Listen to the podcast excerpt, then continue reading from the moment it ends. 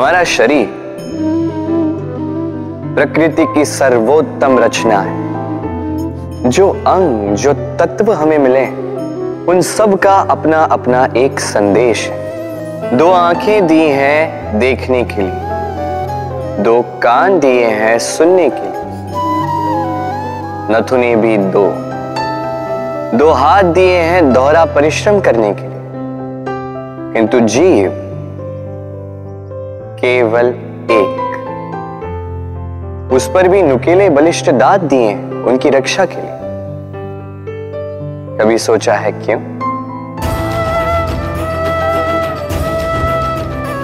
क्योंकि शब्द और शब्दों का उपयोग मनुष्य का सबसे बड़ा शस्त्र है, जिसका उपयोग जितना सोच समझ कर किया जाए, मनुष्य जीवन में उतना ही ऊपर उठता है।